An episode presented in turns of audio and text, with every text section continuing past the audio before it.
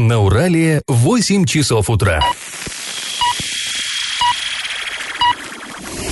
В эфире немного аналитическая, немного юмористическая и слегка музыкальная передача «Заварники» на радио «Шансон Орск». Для лиц старше 12 лет. Доброе утро, друзья! В эфире радио «Шансон Орск», программа «Заварники», и этот час вы проведете с нами Эльвира Алиевой. Всем привет! И Павлом Лещенко. Сегодня мы с вами поговорим о ремонте городских дорог, о новшествах в образовательной системе. Мы даже выслушаем мнение главы Орска по самым важным вопросам городской жизни. Ну и вообще обсудим много-много важных интересных новостей. Но новости будут чуть попозже, а сейчас старости. Пашины старости.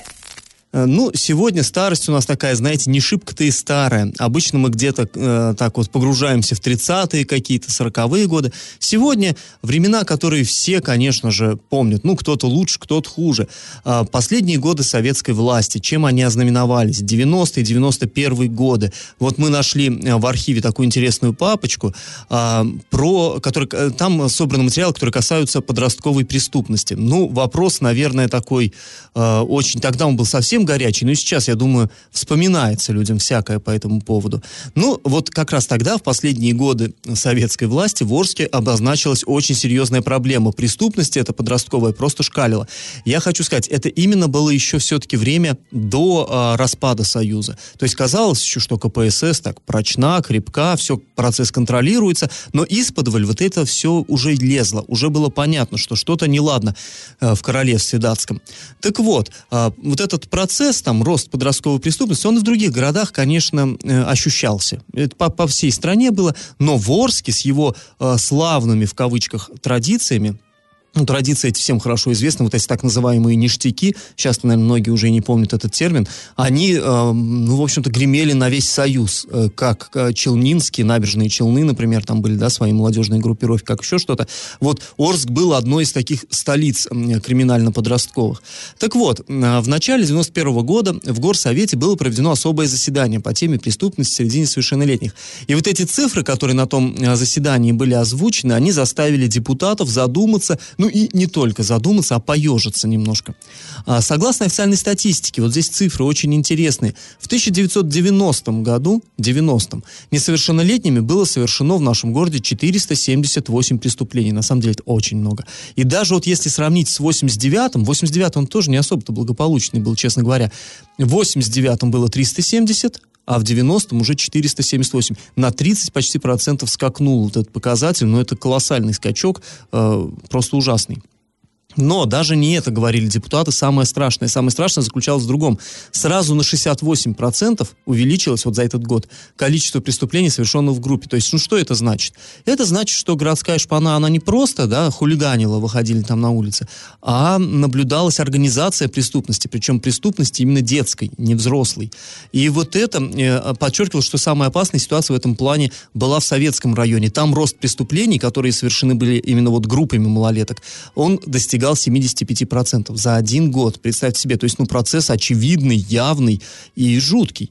И еще вот один момент, на котором заостряли внимание депутатов и милиции, и прокуратура. Они говорили, что на 31% увеличилась рецидивность. То есть э, это были уже не просто, да, там, которые опять-таки вышли похулиганить, пошуметь подростки, а обозначились лидеры, которые, ну, совершенно четко, прочно для себя выбрали криминальный путь и по нему шли не сворачивая. То есть раз за разом, да, украл, выпил в тюрьму по классической схеме. И вот интересная цитата. Некий В. Гусаров, я даже не смог найти, как его звали на самом деле, э, зовут этого человека. Он председатель комиссии по народному образованию тогда был. Вот что он сказал. Я не собираюсь перед вами раскрывать состояние дел. Вы его и так знаете, причем не только по отчетам руководителей УВД города. Наверное, каждый из сидящих здесь испытал это на себе. Ну, такие слова, действительно, мороз по коже. Ну, э, вот это заседание, оно было длительным, и там было много интересных данных озвучено, и завтра мы обязательно к ним вернемся. А сейчас давайте э, проведем наш традиционный конкурс. Раз уж мы о подростках заговорили. Многие из вас, конечно, были членами Всесоюзной пионерской организации имени Ленина. Будь готов. Но не, не все знают, что до 1924 года эта самая организация носила совсем другое имя, не Ленина. Имя известного бунтаря. Так вот скажите, чье имя оно, она носила до 24 года? Вариант 1 – Спартака. Вариант 2 – Степана Разина. Вариант 3 – Жан-Поля Марата. Ответы присылайте нам на номер 8 903 390 40 40 в соцсети Одноклассники в группу Радио Шансон Орск или соцсеть ВКонтакте в группу Радио Шансон Орск 102.0 FM для лиц старше 12 лет. Галопом по Азиям Европам! Вчера утром на улице Деповской в Орске э, произошло серьезное ДТП. Перевернулась пассажирская «Газель». По данным ГИБДД, э, «Газель» столкнулась с «Лада Ларгус», то есть легковой автомобиль не уступил дорогу, и в итоге произошло вот это столкновение. По данным пресс-службы правительства Оренбургской области, в аварии пострадали 10 пассажиров, 5 женщин и 5 детей в возрасте от 5 до 17 лет. Пассажиры автомобиля легкового не пострадали. И как нам сообщила заместитель главы города по социальной политике Луганске Елена Запорожская. Дети были отпущены домой, а каких-то серьезных травм они не получили, а вот взрослые были госпитализированы. Уровень Урала в Оренбурге превысил отметку в 2,5 метра, а в Орске он по-прежнему не растет. По состоянию на 16 апреля уровень реки Урал в Оренбурге поднялся за сутки на 8 сантиметров, а, а в Орске держится на уровне 112 сантиметров. Иреклинское водохранилище сбрасывает по 15 кубометров в секунду. Об этом нам сообщили в отделе водных ресурсов Нижневолжского бассейнового управления по Оренбургской области. Да, большая вода уже, очевидно, в этом году в город не придет идет. А, сегодня состоится заседание Орского городского совета депутатов. Повестка дня, ну, честно говоря, такая простенькая. Всего там шесть вопросов, и вопросы, ну, не, не шибко-то и важные.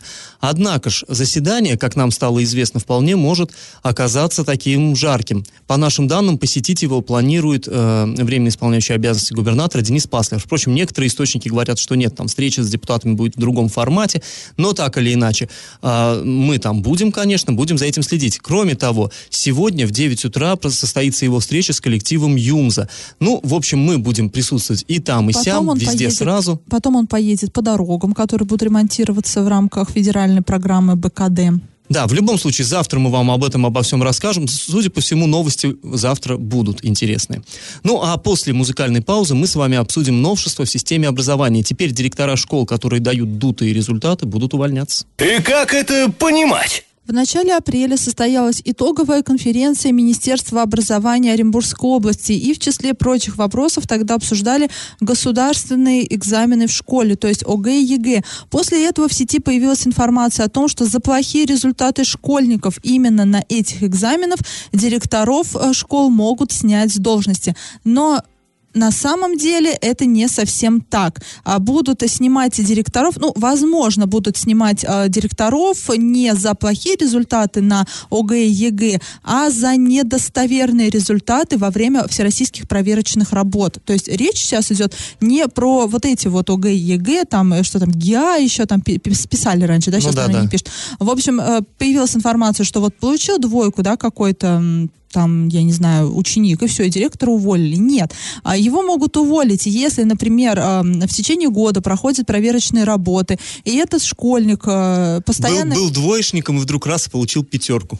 Нет, Нет что даже не он так? был отличником, например, ага. а потом бац, а на ЕГЭ получил двойку. А вот. То есть, да, единый государственный экзамен тогда не подтвердит то, что он якобы все весь год учился на пятерке, да. А, или, например, бывают случаи, когда простые задания дети в конкретной школе делают хуже, чем в среднем по региону, а сложные лучше. И в Рособорнадзоре считают, что это свидетельство того, что с более сложными заданиями школьников помогают справиться их учителя. И по результатам такого мониторинга ребенка будут составляться списки образовательных учреждений, где необходимо принять определенные меры. В Министерстве образования Оренбургской области нам рассказали о том, что ждет тех директоров, которые допускают искажения результатов проверочных работ. Директоров школ, ученики которых три года подряд показывают недостоверные результаты, стоит снимать с должности. Ну, так говорит Министерство образования. Э, и там заверили, что ни о каких массовых увольнениях речи не идет. Данная мера будет применяться лишь в тех случаях, э, когда когда, три, когда, учи, когда школы трижды будут попадать в так называемый черный список. И этот вопрос будет строго контролироваться. Но на самом деле какой-то бред чистой воды. Все мы знаем, да, что ОГЭ и ЕГЭ, э, там огромную роль играет психологический фактор. Да не и, то слово, да.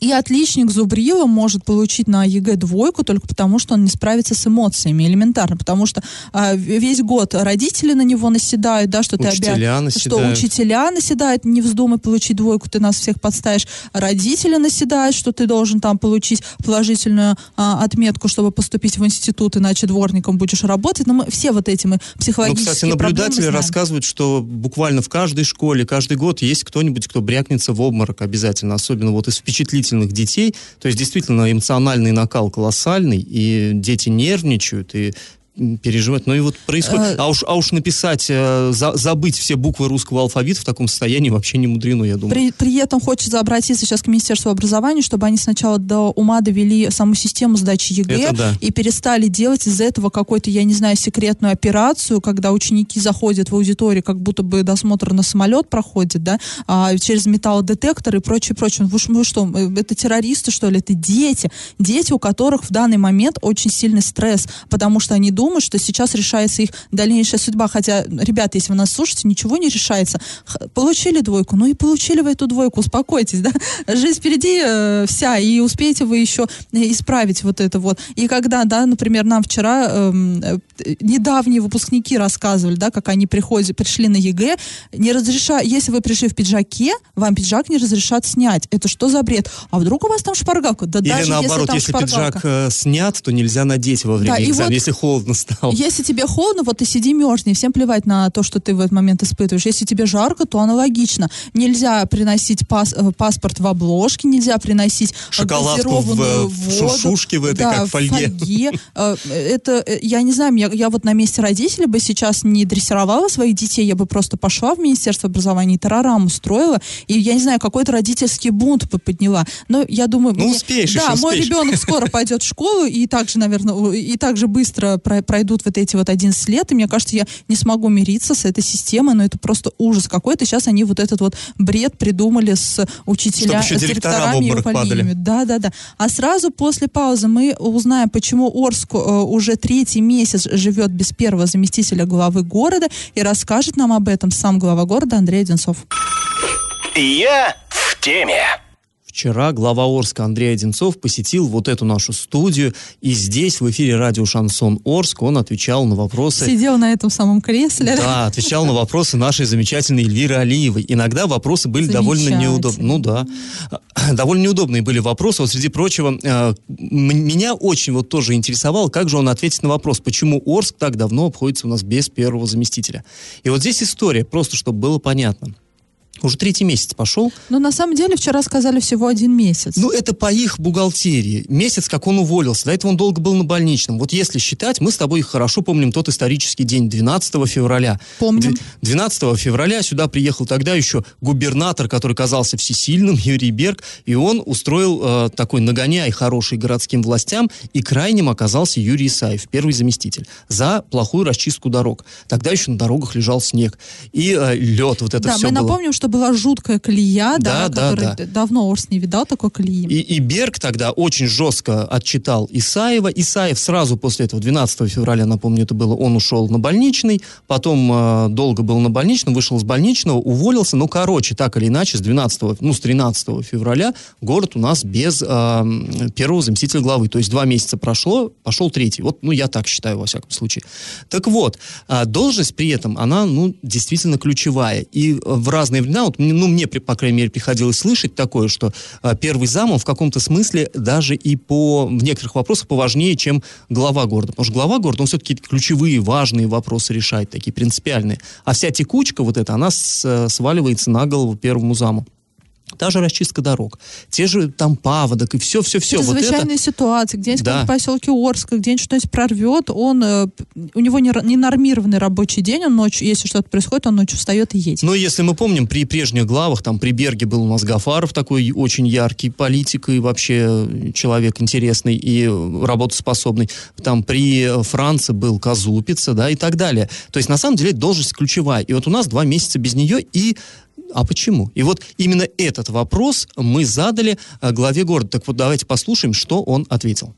Передвигать заместителей на э, должность первого заместителя я не планирую. За это время, э, да, я провел ряд встреч.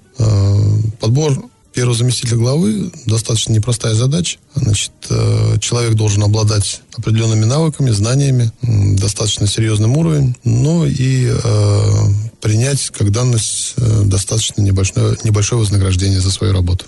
Подбирая каждый раз человека на должность работы в администрации, сталкиваешься с проблемой. Нужен специалист.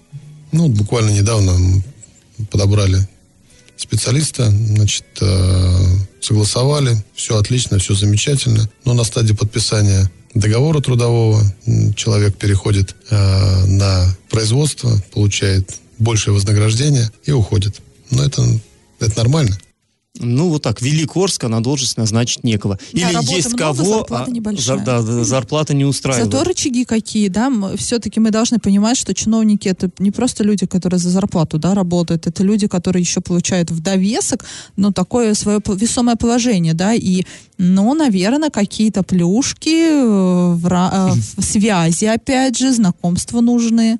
Ну, э, не знаю, тут как, э, что уж они получают, но в любом случае, как-то до сих пор я не припомню, чтобы у нас э, вот прям днем ну, с фонарем искали чиновников да, на это, ключевые должности. Все-таки эта новость не совсем вакантная, ее сейчас временно исполняет обязанности до да, первого зама Григорий Шаблов. Это, это вот прям... Но он а, исполняет, но он совмещает. Во-первых, он все-таки он руководитель аппарата. Он э, опытный руководитель аппарата, очень опытный. Некоторые считают, что слишком опытный. Чересчур опытный, да. он один из старейших чиновников чиновников в прямом смысле этого слова. И, и действительно, а, первый да. зам, он должен всюду поспевать, везде быть, и по дороге, и все что угодно. А здесь все-таки Григорий Васильевич, при всем к нему уважении, он все-таки уже... А, и трудно совмещать две таких важных должности, и просто уже по возрасту, наверное, тяжеловато. Ну, в любом случае, вот да, он, он а, исполняет обязанности, но пока, судя по всему, а, никого вот на ключевую должность первого зама пока и нет реальных кандидатур. Но так что, глава друзья, говорит, что ищет. да, попробуйте. резюме. попробуйте. А чуть позже мы вернемся в эту студию и узнаем, как же глава города Орска Андрей Одинцов готовится к визиту э, исполняющего обязанности губернатора Дениса Паслера. Я в теме.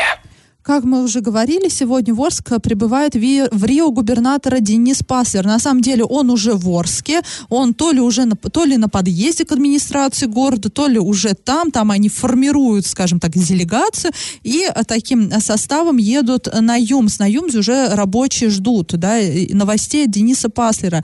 Нас заинтересовало, готов ли Одинцов Андрей к встрече э, ну, с губернатором, потому что они еще пока не пересекались по рабочим вопросам вопросом еще не общались. И этот вопрос вчера задали, собственно, главе. Давайте выслушаем и сам вопрос, и ответ главы на него. Как вот ваши внутренние э, чувства, скажем так, по поводу приезда Дениса Пассера? Ну, вы уже с ним знакомы, но тогда была, скажем так, неформальная беседа. А слухи сейчас ходят э, разные, да, говорят, что он, конечно, стелит мягко, но спать жестко потом. И вот эти вот э, беседы за закрытыми дверями, скажем так, э, чиновников доводят до, до нехороших состояний, скажем так. Ну, у Дениса Владимировича э, достаточно, э, скажем, глубокий подход к каждому вопросу. Значит, э, он, э, задавая вопрос, э, обязательно э, задает вопросы, каким образом то или иное событие связано между собой, и плюс э, какие могут возникнуть последствия. Поэтому, ну да, действительно, у некоторых чиновников э, возникают шоковые состояния, что приходится отвечать не только на конкретно заданные вопросы, а отвечать еще на три вопроса, заданные после этого. Но это нормально. Вы готовы? Думаю, что да. Ну, ну, мы надеемся, что да. да. Вот, ну, я надеюсь, Андрей Зацов не обидится, да, если такой маленький секрет раскрою, что за, вчера после э, передачи, который шел с 6 до 7, он еще поехал на работу, ну, доделывать какие-то дела, а бумажки там до конца приводить в порядок и прочее, прочее. Ну, может быть, это не из-за Паслера, может, он просто Нет, всегда ну, так. Ну да, я думаю, что глава города, у него тоже ненормированный рабочий график. Но посмотрим, чем сегодня закончится. Но мне а, показалось, он, когда на твой вопрос отвечал, все-таки немножко волновался, что само по себе и неудивительно. Я бы тоже, наверное, волновался Это перед нормально, таким... на самом деле а, нормально. перед Это такой встречей. знакомство со своим новым начальником, по При сути. том, что, да. как говорят тут наши коллеги, допустим, из областного центра, там действительно, когда из его кабинета выходят чиновники самого высокого ранга, их порой встречают с тонометром, потому что, да, давлешка шкалит. Ну, это, это на самом деле так забавно звучит сейчас. Ну, Ну, как эти- эти это тебе забавно, и они, мне. они тертые калачи, они не должны так реагировать, это рабочие. Это все рабочие моменты. И немножко по графику Дениса Пассера, первое место, куда он поедет, это, конечно же,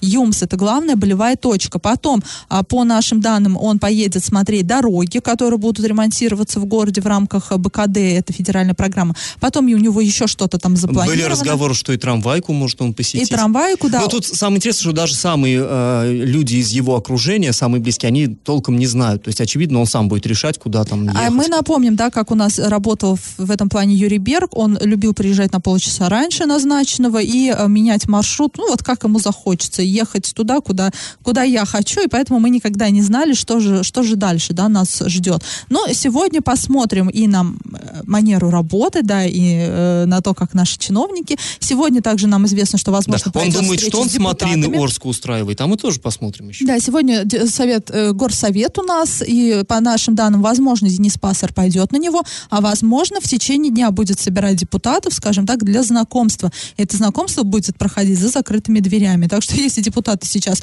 а, первый раз от нас это слышат, то вы тоже готовьтесь. У ва- Вам тоже сегодня предстоит знакомство. А сразу после а, небольшой паузы мы поговорим снова о ремонте Орских дорог. И как это понимать? На сайте Орского городского совета депутатов опубликовано письмо за подписью начальника УЖКХ городской администрации Андрея Галкина. Ну, как письмо это там оказалось, чтобы было понятно. Э, У депутатов периодически возникают вопросы к каким-то городским службам. Они, используя свой статус депутатский, э, делают там запрос, да, в соответствующие органы, им отвечают, и они выкладывают это на своем официальном сайте. Вот этот ответ, как бы он для ознакомления, а, чтобы все депутаты сами смогли все это оценить, ну и мы тоже как бы смотрим одним глазком. Так вот, ну на самом деле это нормально, то есть тут ничего нет такого, это для, для всеобщего обозрения эти документы, и вот в этом документе а, рассказывает Галкин, председателю гупта- депутатской комиссии по городскому хозяйству Владимиру Кузнецову, рассказывает о некоторых проблемах, которые связаны с ремонтом дорог в Орске. Ну, в частности, он говорит, что а, в апреле-мае прошлого года, то есть год назад, в 2018 году, э, какая-то комиссия э, производила визуальный, вот я цитирую, визуальный осмотр асфальтобетонного покрытия дорог после проведенного ремонта. То есть летом 17 был проведен ремонт. Весной 18 они выехали на место, стали смотреть, где там трещины, где ямы, колейности, все вот это вот прочее. А, визуально оценили, что вот здесь, вот здесь, вот здесь такие-то проблемы. Просто на глаз оценили и а, написали претензионные письма к подрядчикам. Почему? Ну, понятно, там гарантийный срок не истек, и подрядчики, по идее, если уж они год, ну, в прошлом сезоне сделали недостаточно качественно ремонт, и там какие-то дефекты обнаружились в такой краткий срок, то они, конечно, должны все это дело исправить. Но вот здесь, что интересно, несмотря на то, что времени-то прошло достаточно много, к концу прошлой осени, то есть вот, э, понимаете, да, э, летом 17 был сделан ремонт, весной 18 оценили, как он был сделан, а к осени 18 э, из 13 организаций, которые были, так сказать, пойманы на том, что они что-то там нарушили, а, только 5 исправили дефекты. Одна исправила частично, а семь просто проигнорировали вот эти самые претензионные письма. И вот это нам кажется, конечно, довольно странной такая статистика. То есть э, госконтракт есть, там есть прописан пункт о гарантии. Гарантия, гарантийный срок не истек, и как-то вот они не спешат почему-то исправлять вот эти недочеты в своей работе, за которые уже получены бюджетные государственные деньги. Ну, вот интересно. Я думаю, что и депутаты неспроста этим вопросом заинтересовались и не просто так спросили. Ну, и теперь, конечно, не только депутаты будут руку на пульсе держать, мы тоже будем следить, как же будет развиваться эта ситуация. Ну, а пока, э, как сказал Галкин, вот к тем организациям семи, которые так и не устранили дефекты, повторно направлены, направлены претензионные письма. Ну, я так понимаю, письма можно направлять до бесконечности, но будем надеяться, что все-таки хотя бы к нынешней-то осени эти письма до адресата дойдут, и какие-то, какая-то работа по этому поводу будет ну, проделана. Ну, вчера глава города Орска, опять же, этот момент комментировал тоже, этот вопрос. Он сказал, что все будет нормально. Да, ну, мы уверены в этом, что когда-нибудь ну, все обязательно будет не нормально. помогут, он говорит, будут обращаться они в суд. Ну да, да. То, только время-то все идет, и дело не только в том, что сроки истекают, а люди ездят по разбитым дорогам, вот ведь в чем дело. Ну, э, мы тоже понимаем, да, что э, нельзя сейчас, это там не в какие-нибудь не советские годы, когда вызвали там директора какого-нибудь там Дорстроя э, в комитет партии, и ему выволочку устроили, он пошел и быстро ну, все я сделал. Думаю, что сейчас можно такое не все-таки вызвать на ковер и за закрытыми дверями устроить выволочку точку, я думаю, что все-таки у чиновников должны быть и иные какие-то... А ты не хочешь попробоваться на первого зама? Там, а, там нет, говорят вакансии. Нет, я думаю, что... У тебя методы нет, интересные. Я, я, я некомпетентна. А, ну ладно. Ты же слышишь, я некомпетентна. Друзья, после небольшой паузы мы вернемся в эту студию и поговорим уже об очень печальном, громком э, криминальном деле а, о жительнице Оренбургской области. Она а, прогремела на всю область, да на всю Россию тем, что убила собственного ребенка. Так вот, ей вынесли приговор. Новость дна. В громком деле, можно сказать, поставленную точку, в громком криминальном деле. Напомним, в январе а, в селе Нижние Кузлы, это Пономаревский район, на улице нашли тело младенца, новорожденного младенца. А потом выяснилось, что родила этого ребенка 18-летняя студентка медицинского колледжа, родила сама, то есть без посторонней помощи, без помощи родственников, без помощи э, медиков, а, и просто-напросто выбросила ребенка на улицу. То есть ну, выбросила умирать, э, то есть она хотела скрыть сам факт э, рождения. И, ну, не знаю, мы подробности уж прям сильно не знаем, да, как она скрывала беременность до этого, потом как вот это все она скрыла. Да, но, честно говоря, не, не очень хочется Да, и не очень хочется узнавать. даже нам это знать, э, но, тем не менее, вот такая трагедия произошла, и трагедия семьи, и трагедия, в принципе, ну, просто трагедия, да, умер ни, ни в чем не повинный ребенок, девушка, по ее словам, боялась осуждения родственников и прочее, прочее. Но вот произошло то, что произошло. И вот ей вынесли приговор. И мать, убившая своего новорожденного ребенка, по итогу осталась на свободе. Суд приговорил ее к принудительным работам. Вот что нам сообщили в пресс-службе Пономаревского суда. Приговором она осуждена за совершение преступления, предусмотренного статьей 106 УК РФ. Ну, статья 106 — это убийство своего новорожденного ребенка. А, и э, приговорена к двум годам лишения свободы. Но в соответствии со статьей 51 э, пункт 51 53.1 а, да, 53.1 УК РФ ей назначено наказание. Э, и вот это вот лишение свободы заменено на принудительные работы на срок 2 года там с удержанием э, и заработной платы определенного процента. И мы посмотрели вот эту статью. Да действительно э, уголовный кодекс предполагает такое скажем так смягчение наказания за тяжкие преступления если например суд решил что э, преступник может исправиться а, без э, лишения свободы. Но, видимо, это тот самый случай, а, что суд усмотрел, понадеялся, что мама этого ребенка и так исправится и без э, лишения свободы, но, тем не менее, и приговор суда тоже вызвал резонанс, потому что все-таки убийство есть убийство. Тем более убийство человека, который не может за себя заступиться, и вот тут вот э, такое смягчение наказания. Но не нам судить, да, мы не судьи, ну скажем да. так. А, друзья, если у вас накипело, пожалуйста, не держите в себе, пишите во все мессенджеры на номер 8 903 390 40 40, соцсети Одноклассники в группу Радио Шансон Орске или соцсети ВКонтакте в группу Радио Шансон Орск 102.0 FM для лиц старше 12 лет. Раздача лещей.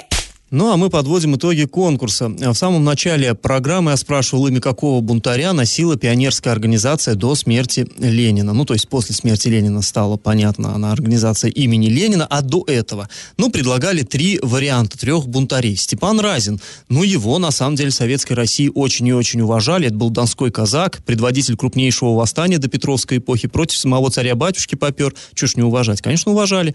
И в каждом городе, наверное, есть улица Степана Разина, но все-таки пионерскую организацию в его честь не назвали, не, э, не, не сочли достойным. Марат, Жан-Поль Марат, был одним из лидеров Великой Французской революции, его тоже в СССР очень уж уважали.